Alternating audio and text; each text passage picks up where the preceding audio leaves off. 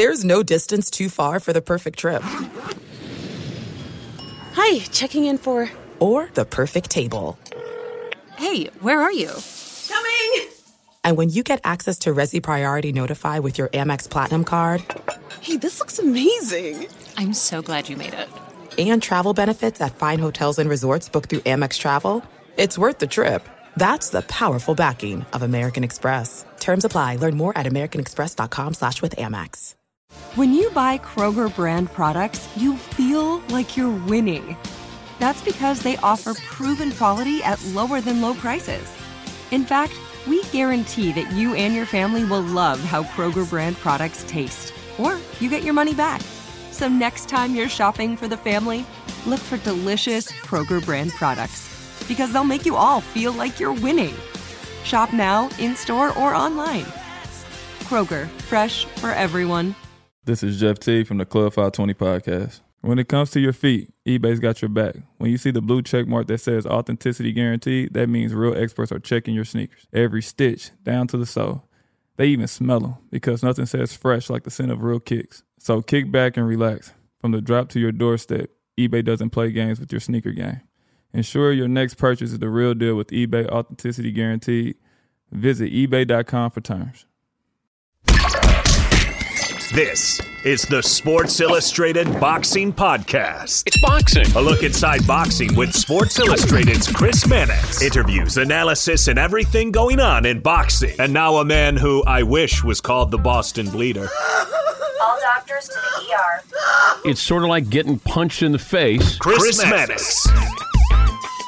All right, so it has been 15 years since the first season of The Contender, a groundbreaking reality TV series that featured 16 up and coming fighters whose lives and careers were chronicled uh, all the time. The finalist of season one of The Contender was Sergio Mora, who you know from here of the zone, and the pride of Providence, Peter Manfredo, and both of them have joined me here on the podcast. Fellas, welcome to the show. Thank you for having us. Peter, does it does it feel like 15 years? Um, no. Time flies, you know. Uh, my daughter was two on the show. Now she's 18, uh, graduating high school. So it, it's unbelievable. Time just goes by. It just shows you how precious time is, you know. And uh, you know, and Sergio looks great, uh, and so does you, Chris. So it's all it's all good. I didn't get punched in the face for the last 15 years, though, Peter. So it's, I mean, for Sergio, it's a bigger compliment. He was punched in the face a lot, yeah, especially by Daniel Jacobs. That's why they call him the snake because he it was hard to hit him. You know, he moved so well and he was elusive. Me, I got mad when they missed, if, if you could tell. I got mad if they missed. no, man, 15, 15 years, it doesn't feel like that, man. I did an interview uh, earlier uh, with the athletic and he's like how long has it been? I go 15 years. What? 15 years? And then they start thinking about it. Like you were in college right chris? You said you had just graduated college. You know me and peter were from the school of hard knocks trying to get by and 15 years flies. Actually before you jumped on this call peter's daughter was two years old when we were on the show. Now i have a two year old and uh, peter's daughter is graduating high school today. It's crazy man. Yeah, it's crazy yeah. how fast life can uh, life can go. So I want to kind of start at the beginning with you guys and, this show. And you know, this wasn't a show that was on the air before you guys got on it. You were season one. You were right there on the ground floor.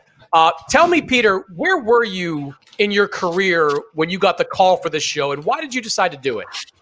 Well, I was 21 and 0. I was uh, ranked, I think, third by the uh, NA, NABO or one of those uh, division I, I, don't remember. It was a while ago, but um, I, I, just won an NABO title, junior middleweight title. I just defended it uh, against Anthony Bonsante, who was also on the show in a 12 round uh, decision in Providence. I beat him. Um, so my career was moving along. I was probably in, in, the, I don't know, I would say in the top 10 um, in the 154 pound division. Um, and then I got a call one day from local boxing legend Vinny Pazienza saying that they're doing this reality show uh, called The Contender. Um, you know, and, and, you know, they're going to pick you know, 16 guys to be on the show, and you know, it can make your career, and the and the prize is a million dollars. At the time, I'm struggling. You know, I'm not making any money. You know, a million dollars. That's all I could think of. So um, that's all I needed to hear. And I said, Where, "Where's the tryouts?" You know, and I guess they had tryouts in Brockton. Um, I don't remember when, but he gave me the date, and I made sure I was I showed up. You know, and I went to the tryouts, and that was the first step you know, and obviously there was a couple more steps after that, but that was the first step. Sergio, what about you? Where were you in your life and your career at that point? I was uh, 11 and 0 as a professional, unsigned, uh, no promoter, no manager, and I was a, I was going to get my first big break to fight on NBC, which is where the contender aired. I was going to fight another undefeated fighter, uh, Les Ralston. So it was a battle of undefeated fighters, and when I was doing the interview there on NBC, they, they talked about the show. I never had heard of it. Then the following, the following, I don't know, a couple of weeks later, I went sparring in San Diego, and a sparring partner told me that they were holding the uh, auditions uh, somewhere in La Brea, and that he was going to go. And I'm like, well, I heard of the contender, and I kept hearing about it here and there. And finally, Fernando Vargas, his uh, manager at the time, Rolando Arellano, I was uh, one of Fernando Vargas' sparring partners at the time he's the one that that you know grouped us all together, and uh, without waiting online, he said, "No, we're gonna go straight to the front of the line, uh, and then you can go take it from there." And I sparred a couple guys, and I did a couple interviews, and I made it to the next stage. Peter, did you know anything about Sergio coming into this competition?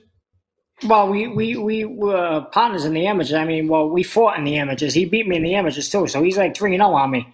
You know, uh, But, oh, believe uh, me, he's he's told me that. He's told me that over the last year or so. Yeah, but that's all, that's all I knew because I had over hundred amateur fights, so I fought a bunch of different, you know, opponents and guys. So I don't remember who you fight. You know, especially in the amateurs, only three rounds. So, um, but you know, all in all, three rounds, five rounds, ten rounds, he won at the end of the day. So, uh, no, I, I remember I much of Peter. I, I, remember you in the amateurs clearly. I remember you clearly in the amateurs. You used to wear no shirt and a gold chain, and you used to walk around with no shirt and a gold chain. Remember that? Well, I probably had had to take my everything off. No shirt, no, no pants. I always had trouble making weight. I'm Italian. I love to eat, so I always had a problem. Nah, always, the less the better. Had swag even back then. That's for sure. So, Sergio, do you remember that amateur fight? Yeah, I remember it. It was the quarterfinals of the National Golden Gloves. Uh, it was in, I think, Mississippi, and we. Uh, it was a close fight. I mean, that, he Peter used to box and move and and use his jab. And you know, I always say that when Peter boxes behind the jab, like he did in our rematch. I mean, he's difficult to beat. He's difficult to hit. He's just a, a way better boxer. So in the amateurs, he was a mover early in his pro career, a mover, and he gave me a lot of trouble. It was a close fight, very close fight. Peter, when um, when you get into a competition like this, the boxing stuff is obviously familiar, but it's a reality TV show. What was it like for you to have cameras surrounding you for a couple of months, really? I mean, the cameras didn't bother me so much. I think it was uh, it was like you said with the reality TV, TV show. Everything was was focused on uh, what they wanted you to do instead of what you were comfortable doing.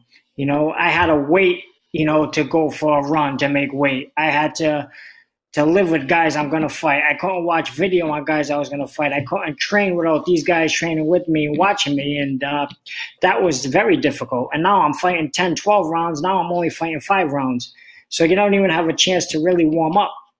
You know, you just you go right out there and you fight.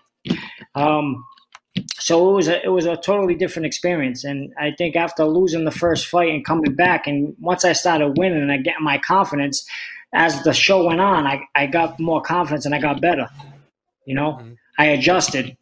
Sergio, was, was a, go ahead, no, Peter. Sorry, go ahead. No, no, but, but no, I was just describing it. But as the show went on, I got better. But it was still, it was very tough. You know, taking a twelve round fight and bringing him back down to to five rounds, and, and you know fighters that you don't know, and but they were all they were all good fighters. You know, I, I take my hats off to to all of them. Sergio, describe the kind of living conditions, you know, for you guys and how you adjusted to that. I loved it.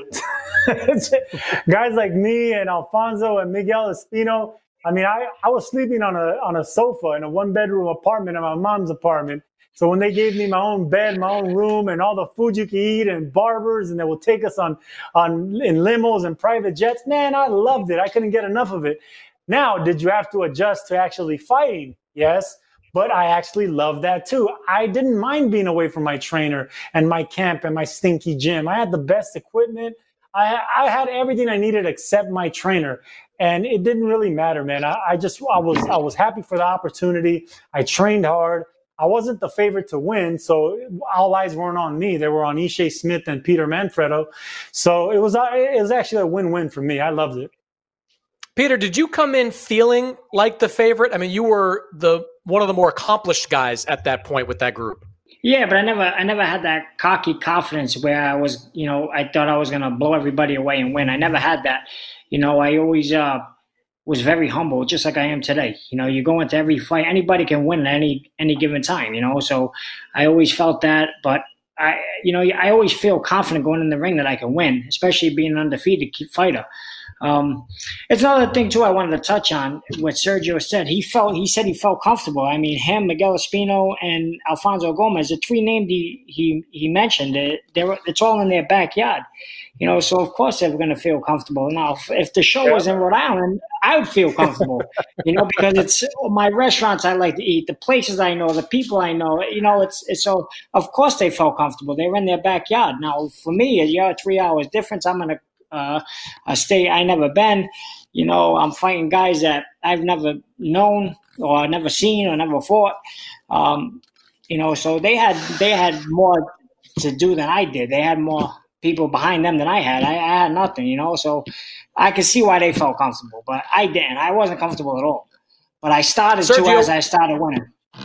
Yeah, Sergio, did you? I mean, it was in your backyard. Did did you feel like you had a kind of a home field advantage? The show was in Pasadena. If you call that my backyard, you don't know nothing it's about California. LA. It's I'm California. from East LA. I'm from East LA, Chris. Come on, man. But anyway, it was near uh, where, I grew up, and uh, yeah, that has a lot to do with it, man. I mean, uh, you're familiar with the area. Um, I would I would have hated fighting in cold weather. I, I, hate training in the cold and snow and in sleet weather like that word that you use to describe ice and i hate that weather so having to run and do all that and, and being in that weather that would have threw me off too so yeah man I, I could see why it threw peter off as well yeah peter yeah, no, when no, Chris, i'm not making now i'm not believe me i'm not making excuses or nothing i'm just telling you that's what it was you know what i mean it was different that's all mm-hmm. but he, no, he won and, that, and, that's it yeah. um, peter when, around the time this this shot and aired was you know, immediately after, a year or so after, Mickey Ward and Arturo Gatti and and you know that the, the pride of Lowell, the Northeast guy. Was there any attempt to kind of frame you as that type of guy, as a Mickey Ward type? Uh, I, I don't think so. I don't know. Uh, like I said, I was always a humble guy. I think Vinny Paz was the big name in Rhode Island. He always was. Um, before me, and then before now, now you got Demetrius Andrade. He's probably one of the most talented fighters ever come out of the area. Um, so uh, when I was on the show, I was just trying to make a name for myself. And that's what I try to teach my kids, you know, don't try to be like anybody else. Be yourself, but be better than you was yesterday. Try to be better than yourself yesterday. So that's my that's my uh, advice to my kids and my advice to everybody, my my fans, my friends. Just try to be better than you was the day before. You know, try to be the best Peter Manfredo you could be or the best uh, Sergio Mora you could be. You know, don't try to be like anybody else. Be yourself. Sergio, did the you know when you get into the mm. ring? I mean, it's a professional fight. Like you're, it's the same as any other pro fight. Did, did it feel the same when you got in those contender rings? I mean, or was there an adjustment you had to make? No, they weren't. They didn't feel the same. First of all, it was a tiny ring. Uh, it was the smallest possible ring you could have in California. I think it's probably 16 and a half feet or 17 feet, but it was tiny. And it was, uh, it was, a, everything was different. Um, the, the people in the state, like people in the state, in the stands, in the stages, yes, you had five family members, but it was all a production. It was, it was kind of like a quarantine type fight. Um, that felt different and it, and it made you, it made you fight harder, faster because it was only five rounds. So you couldn't go out there and fill out your opponent with a jab. It was straight to fighting. So, you know, I'm not a I'm not a brawler. I'm a boxer type guy and I need the ring to move. That first fight was tough with Najai Turpin because of it, but I'm glad that it happened now because if I would have fought, say, Ishe Smith or Peter Manfredo or, or Jesse Brinkley in that first fight where I was still adjusting, I think I don't know, man. It would have been tough for me to win that fight. I'm being dead honest there, uh, because because of that adjustment. Peter, what was the boxing like for you it, it, as an adjustment? It was just tough, all in all, tough. Like he like he pointed to, I I I, I can't not agree with him 100. percent It was just totally different. Uh, I just like I said, like I pointed out earlier, it was just more. It was tougher for me, a guy like me who's in a different state you know, away from my family. Like he said, you can have about four or five family members in. When I first got there, I was told there was nobody that could be there, so I didn't have anybody there for me besides my wife and my daughter. You know, but uh, Alfonso had his father, he had his mother, he had other people in the stands cheering for him, so he probably felt a lot more comfortable than I did. And uh, and I'm sure Sergio had the same thing. His mom was there, his brothers were there. Mm-hmm. Like I, I didn't have yep. any of that. You know, um, like I said, I'm in California. They're not going to come way up and spend their own money. Who can afford it? Especially back then, you know. So it, it was, it was different. You know, it was different for me. It was, it was tougher for me than it might have been for Sergio. I don't want to say that it wasn't tough for him too, but I believe that it was tougher for a guy like me that comes from the East Coast to, to come to the West Coast and, and really have no advantages. You know, he he had more advantages than I had. Peter, when you're in a house like this on reality TV, I mean, they want some kind of conflict there. It sells, you know, dri- drives ratings. Was there was there any guys that you didn't really get along with in that house? Not really. I think I think we started getting a little ticked off with Ishe Smith. I think a lot of guys did, you know, because uh, you know, he just was cocky. Everybody was a bum to him. No one was as good as him. Uh, he started writing his name on fruits and, and things. I mean, everything was free. Everybody, you know, you could take whatever you want out of the fridge and this and that, and then they were just going to replenish it and restock it. So it didn't matter. But you know, he wanted his own stuff. He made it personal. He just he thought he was better than everybody. So after a while, I just started irritating a lot of people. But but all in all, I mean, I'm I, I just wanted, like like Sergio, we all wanted to win at the end of the day, you know. So we all did what we had to do to win. Um, so Sergio, what, you, what was your what was your reaction, your interactions like with the other fighters? Ishe Smith was definitely the uh, the the heel, the bad guy. He was like the Omarosa in The Apprentice. That's who Ishe Smith was. He wanted to create that, but he wanted that. He wanted that. He wanted to be the bad guy. Him and Ahmed Kaddour, I would say, were were the bad guys, but they were great characters. I was right. more on on uh, with with Peter. I wanted to be, you know, on the on the lowdown. I didn't want people to know much about me. I wanted to train. I wanted to just to to stay low and low. They wanted the attention, uh, both them guys, and let them have it. I just was there to win. What about the two of you, Peter? You you and Sergio. I mean, how close did you get before you know before it ended? Before you got into the ring that first time? We never got close. We never got close. Uh, yeah. But yeah, only because we never really talked and had a conversation. He was quiet. I was quiet. Like like he just said. He pointed yeah. to it. He was. I just kept my mouth shut. I wanted to win, and that's the kind of same thing I did. I didn't want to start drama. I didn't care about the TV. I didn't care about all that. I just wanted to win like he did. Um, um, and I and I felt confident that I could win. You know, in the final, I'm sure he he knew, felt he was going to win, and at the end of the day, he won. You know, the better man won when it, when he should have. So, congrats to him. He's the champ, and uh, I take my hats off to him. And now we're friends. Sergio, I, I can't see you being the quiet guy. I just I can't envision that. you should have known me back then, Mannix. I was a lot more humbler. I was broke as a joke. I didn't think I was as good as I am. Oh man, that guy was great. This guy, I don't know what turned into me. No, man, uh, I'm, I'm still the same person. It was just, it was just like if I were to be put in that in that type of situation, that type of environment, I'll have the same strategy. I'll just stay quiet and aim for the prize, man. I mean, some guys wanted that. They were they were thrilled to be there. They wanted to act out in front of the cameras. They wanted to speak louder. They wanted to punch harder when they were training. They wanted the attention. Some guys are just naturally, you know, uh, built that way. They they want more for me, me, me. And guys like me, mm-hmm. Peter, Alfonso, Miguel Espino, uh, Najai Turpin. There was a lot of guys that were just you know, bad boys move in silence and violence, and we were just in the corner training while other guys were acting a fool. I want to ask both of you this. Um, you know, when, when it when it turned out when it was set up that you guys were going to meet in the final, Peter, how did you feel? How confident did you feel going into that fight against Sergio? I felt very confident. I thought I could win. You know, just like I said earlier. You know, I thought I was going to win the fight. Um,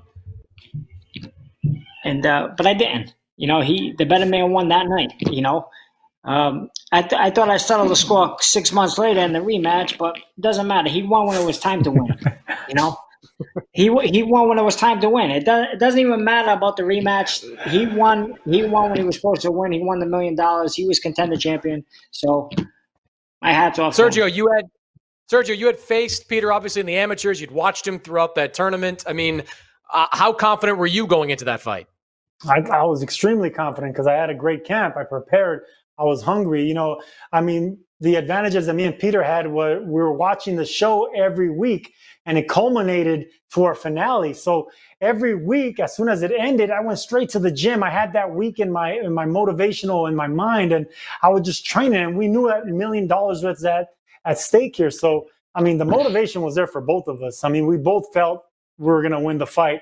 I didn't think Peter was going to be as aggressive as he as he was. He came right at me. I thought he was going to want to move and stick and box, and that surprised me. That threw me for a loop in the first round. I got to say, uh, I thought he was going to be more of the boxer that that I uh, fought in the amateurs, and that I know that's the fighter that that I would struggle with. That's the fight that I struggled. That's the fighter that I struggled with in that rematch, where you know a lot of people felt that Peter did win. And hey, listen, man, it could have gone either way, but he boxed that fight, and that's the Peter Manfredo that gave me trouble in the amateurs, and that gave me trouble in the rematch the boxer. Peter, what was behind yeah. the what was behind the strategy, Peter, in that first fight? Were you more aggressive on purpose? Did you think that was the best way to go?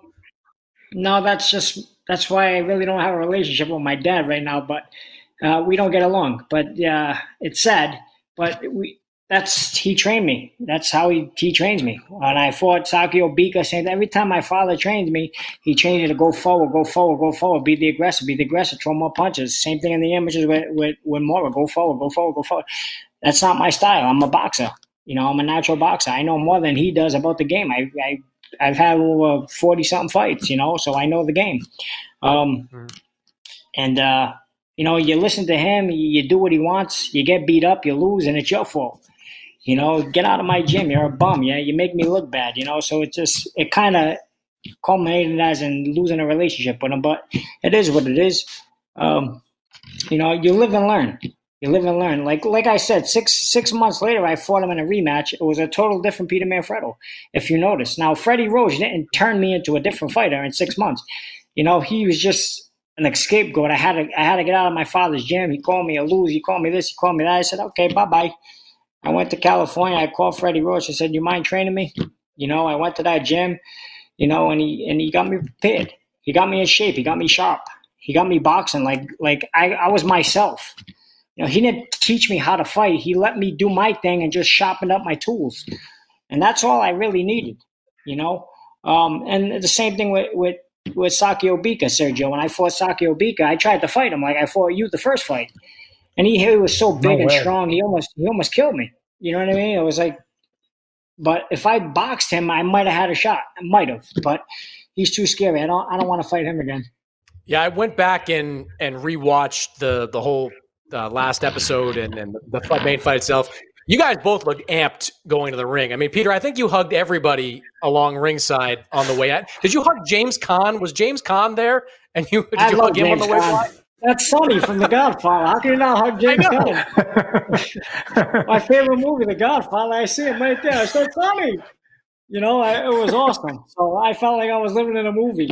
It was great. I didn't even it, I didn't it was funny. Just, I mean, like I'm, I'm, I'm, watching, I'm watching you go around, and you know everybody's kind of dapping you up. Then all of a sudden, because you're watching on YouTube, and you can't really tell who it is ringside. I'm like, is that James Caan? Did he just hug James oh, Caan? It was, like, yeah. It was the best. It was the best. I wish I could take him to dinner. Hey, listen, I, you know, it's, it's crazy. Hey, listen, I, I, was a, I was a big Hulk Hogan fan, and he was there in the audience.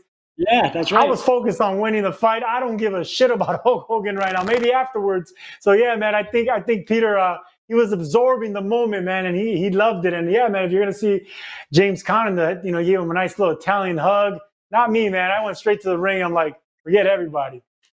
Sergio was prepared that night. He was sharp. He was prepared. He he he deserved to win. He he was just right on the money that night. Just like you said, he had a great a great training camp. He was prepared. He was ready. See, I didn't have a great a great training camp. You know, I felt stale. I wasn't looking good in sparring. I wasn't looking good in the gym.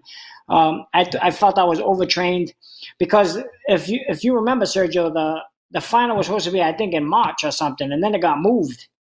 So I started training in January, losing the weight, and I never stopped training, even though it got moved. So I, I oh, think I trained yeah. a little too long. I think I trained a little too long, but like I said, I can't make excuses. My father trained me for the fight. I'm not that type of fighter. I'm better when I box. And uh, Sergio picked me apart that night. He almost he could have stopped me that night. I, I, had nothing left towards the end of the round. I think he staggered me a little bit in the end of the round. I had no legs. I had nothing left. You know, so um, you know, I, my hat my hat goes off to him. He he deserved to win. He was he was the man that night. He was sharp. He was. Uh, I think I think before the the fight, they they um they asked me. They said, "What are you gonna do?" I said, "I gotta knock him out. I'm gonna knock him out." I said, because that's the only shot I had to win the fight. I, like I said, I wasn't looking sharp in the gym. I wasn't feeling that good. Um, the only thing I could do was knock this kid out to win the fight. And, you know, obviously you can't even hit the guy, so it was hard to hit him and hard to catch him. I couldn't knock him out and uh, he outboxed me and he was pointed me, outclassed me.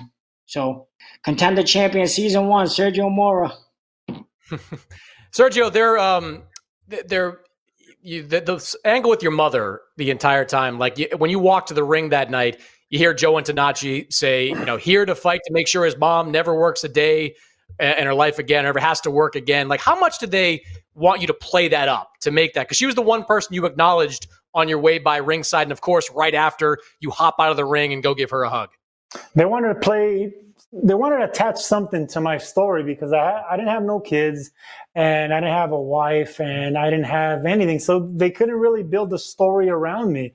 Uh, everyone else had a story, so they just basically built the father i mean i'm sorry the mother uh, son relationship she was the, the main person in my life and you know at that point I was living in a one bedroom apartment with my three brothers and my single mom, and they really pulled the the, the, the emotional strings. Like you're not gonna make me cry, Chris, but uh, you know the the interviewer on the contender, he really pulled my strings and he really said, "Well, wait a minute, your mom's alone. You guys live in a one bedroom apartment. She she's 60 years old. She works in a warehouse." I'm like, "Yeah," and little by little, but yeah, man. once you had the opportunity to, to fight in front of all those people. You made it to the finale, a million dollars, one more fight changes your life. Yeah, man, it's hard not to be motivated by that. It was for my mother. It was for my mother. It was for myself. It was for for for the struggle, man, for everything. It, it, it was real. I did love Sergio, like vintage Sergio in the ring, where I think it was one of the later rounds. You had a cut over your eye and blood on your glove, and you lick the blood off your glove, you disgusting, disgusting person. You got the disgusting part. You would never do anything like that because one, you never got in a fight. Two, you're scared of blood. And three, you're a wimp. But let's not get into that. Come on, man. I mean, why'd you do it? Because I saw Hulk Hogan there. I thought about the theatrics. What would Hulk Hogan do if his face was bloodied and he would say what the Hulks are? And, come on, stop. I don't know why I did it. I just did it. Peter, why'd you did you notice that when you did it in real time? Yes, I was like I said, I was so out of it. Like I said, he he he could have stopped me that night. I had nothing left. You know, I was I was so tired. So uh, I think I think the adrenaline had a lot to do with it too. In, in the confidence, he, he I think he knew he was he was winning the fight. He knew it was up, and uh, the confidence came and the adrenaline came, and he says, you know, fuck it, you you cut me in the head, you cut me, and who cares? I'll lick this and still beat you up. So I think that's you know that's what he was saying. So and, and, and it was the that's adrenaline, what it was. Oh yeah, it was the adrenaline, man. It, it was it was racing. It, you know, the crowd was live. There was only five thousand people there, but it felt like you know fifteen thousand. And uh, yeah, it, just, it, it, was the adrenaline. Yeah, that's what it yeah. was. Blame the adrenaline, Chris. Sergio, you get the win and the million dollar prize. I mean, how did that change your life? Well, uh, I was expecting a big check like they do in the movies. You know, I was expecting to take pictures. it was two personal checks by Mark Burnett, and he messed up one of them and he signed it out. And uh, it was just not what, what was expected. Joe Cortez came into my room and the commission and Mark Raffet, I think, and they gave me the checks, and they were just two silly checks. And I don't know. it was the mood wasn't as as much as I thought, but as soon as I cashed it, I was smiling. So you wanted you wanted those checks that like Ed McMahon would show up with for Publishers Clearinghouse, like a Mm. big ass check that you could bring home. I wanted the picture and I want to be smiling and be like, yeah, I got two little measly personal checks, one for 750, the other one for 250. But hey, they, they cleared, they cashed. I'm fine with that. Hey, you know what's funny, Chris? Before the contender, I had insufficient funds. So I like to say it's it's great, man. I mean, it went from insufficient funds to, you know, 900,000, 999,000, and they took away the dollar 75 that I owed the bank. Amazing. Peter, what did, what did you walk away with there? I got caught at 250. Mhm. Two hundred fifty Not So I I mean, no, not most I ever made in my life. So that was great for me, you know. And and he was said he was in an apartment. I I I actually bought an investment property at the time, and I was living in. It was a four. It was a one family house chopped into four units. So I was me and my wife and my daughter. We were living in one of the units in the four. So. Uh, it, it was good, you know. I, I bought the guy who taught me about investment properties. I bought him a, a custom made Harley. You know, I, I spent a lot of money. I, my my my father got ten percent. My manager got ten percent. Uh, you know, I, I was just you know paying everybody what I owed them, and whatever I ended up with, I ended up with. Sergio, But it wasn't when, a million. when it ended. Yeah, exactly. Sergio, when it ended, I mean, how did that change your visibility? I mean, how what did you go like what what did that do for you in terms of being recognized? No, it was over. It was overnight. It's uh, the power of television because the I won the show on a Tuesday, and then the very next day they flew me to New York to be on Regis and Kelly Philbin. So I was I was on on a talk show two days later, and then from there I I, I was walking around New York. People were recognizing me and taking pictures. Then I flew flew back to Las Vegas, and yeah, man, I mean, getting closer to you know where where it happened everyone knew me there. So I, I spent a week in Vegas and it was, I got a good taste of what it was like to be, you know, famous for a while. And yeah, it feels great and all, but you still got to, you know, go out and fight. And I, I indulged, put it that way. Peter, what what did it do for you? I mean, obviously people have been watching you for months every single week. How did that change your life? Oh, it definitely changed. I mean, you know, I knew I was a household name. You know, no matter where I went, people knew who I was. Even still to this day, ain't you Peter Manfredo from the Contender? No matter where I go, you know, I went to Disney with my family. People recognize me in Disney. My wife just keeps walking now. She just keeps she she can't take it anymore. She's like, "You got to stop for everybody."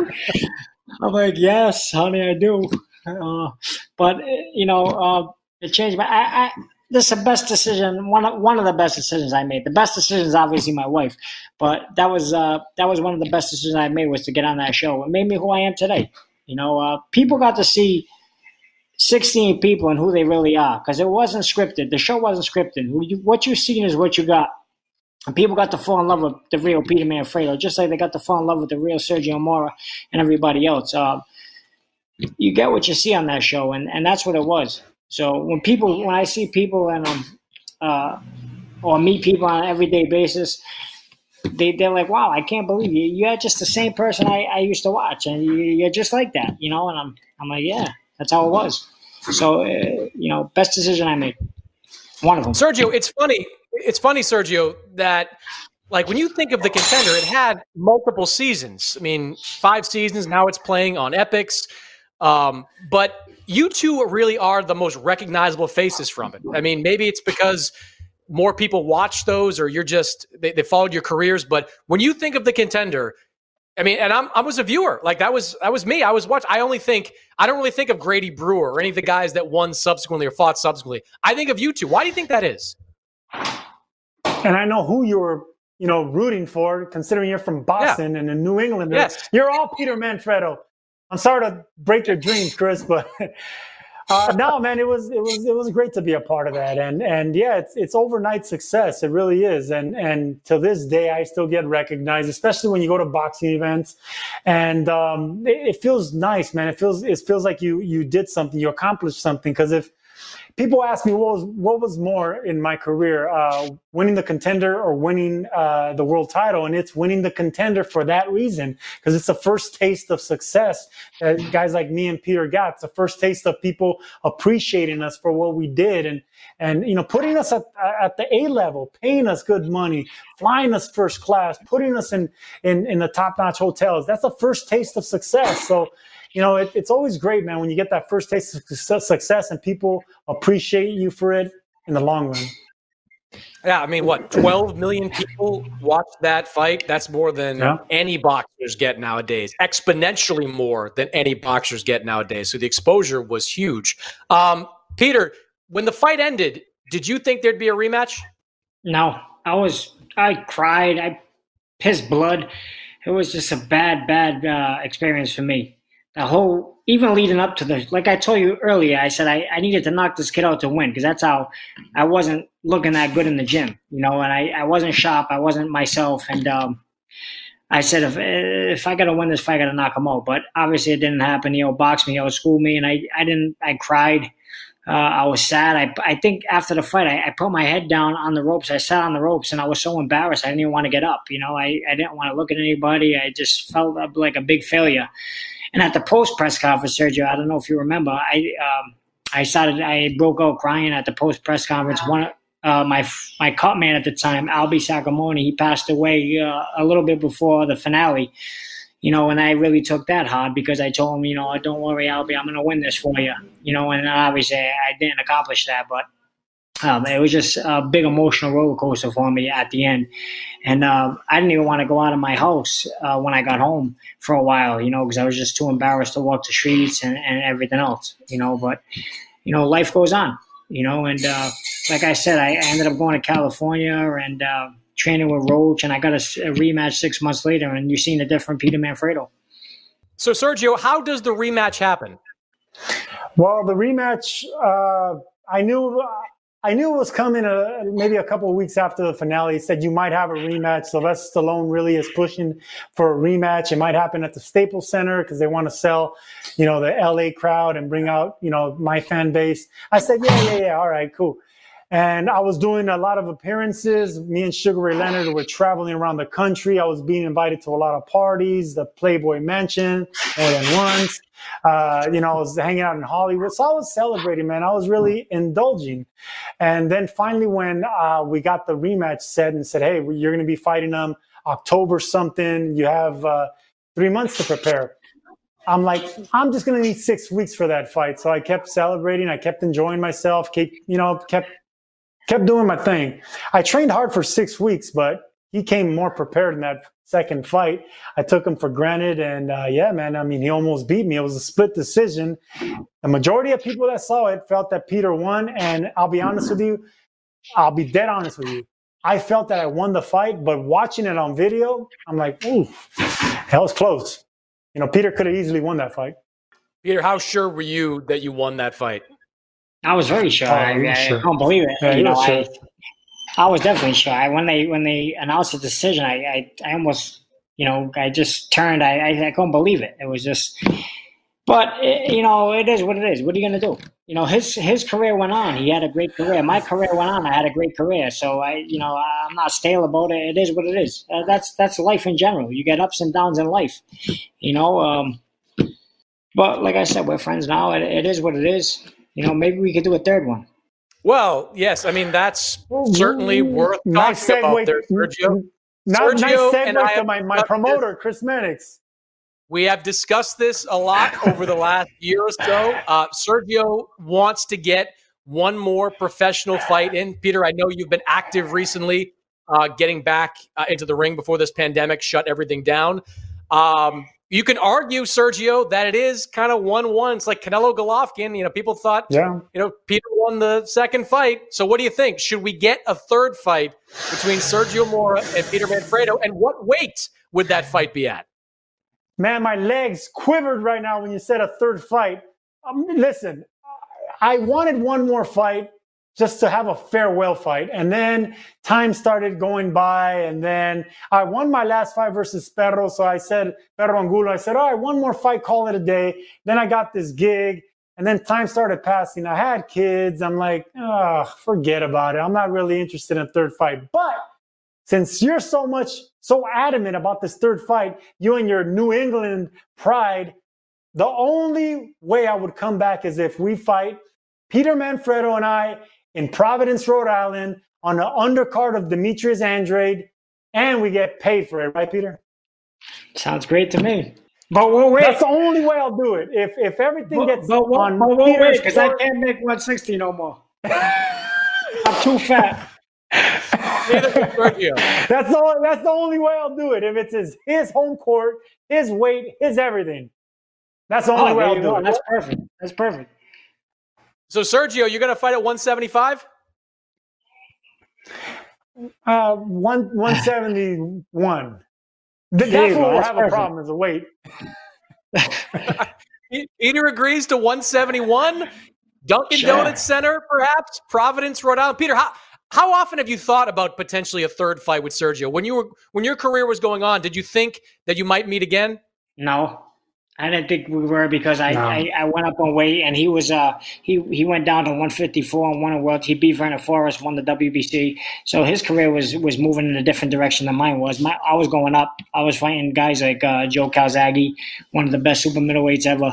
Um, Yep. You know, and, and my career was going in a different direction than his was. So I never thought we'd meet again for the third fight. You know, but but now since you said it, let's do it. And I, and I I think like we'd sell. I, thi- I think we'd sell, Sergio. We would. Chris People love us Mannix, still. go get us paid. Go get us paid, Chris Mannix. You're gonna you, you, you pretend to be a promoter. Go get that money for us. I, I go. just see an opportunity. I see an opportunity where it is, and you're right, Sergio. We've talked about this. Demetrius Andrade, when he fought in Providence this past June, did a pretty good crowd. But if you two wind up on the undercard, some 15 years after the contender, fighting for a third time in what you can kind of call a rubber match, sign me up, man. I think you. I think Peter's right. I think you'd sell a lot of tickets for an event like that. Oh, absolutely. Peter on his own. I want to go watch him fight at the Dunkin' Center versus uh, Scotty Pemberton. Peter alone packed over 10,000 people there. Absolutely. That fight makes sense. A rubber match makes sense. But you know what else makes sense? Dollars. Show me the money, Chris Mannix. Peter, this is what I have to deal with. Like he, he constantly talks about money every single time it comes up. He compares himself to Jesse Vargas every single time we talk. Oh, The guy wants to get paid. He's a Hollywood star. He's a champion, world former world champion. So he wants to get paid, just like I want to get paid. We don't fight for free, but I probably don't want to get paid as much as him. well, I think it would But be he deserves a lot more. Go ahead, Sergio. I said, don't sell yourself.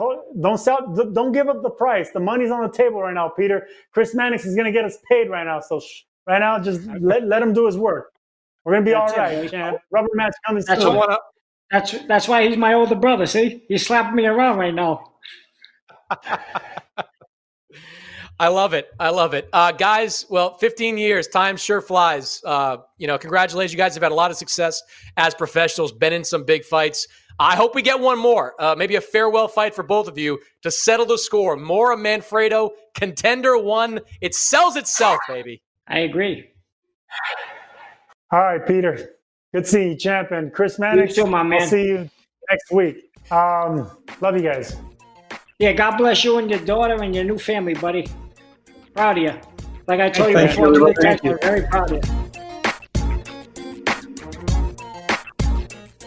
All right, that's it for this week's episode. My thanks to my guests. As always, subscribe to the podcast over at Apple Podcasts. Rate, review. You know I appreciate it. And I'll see you next week.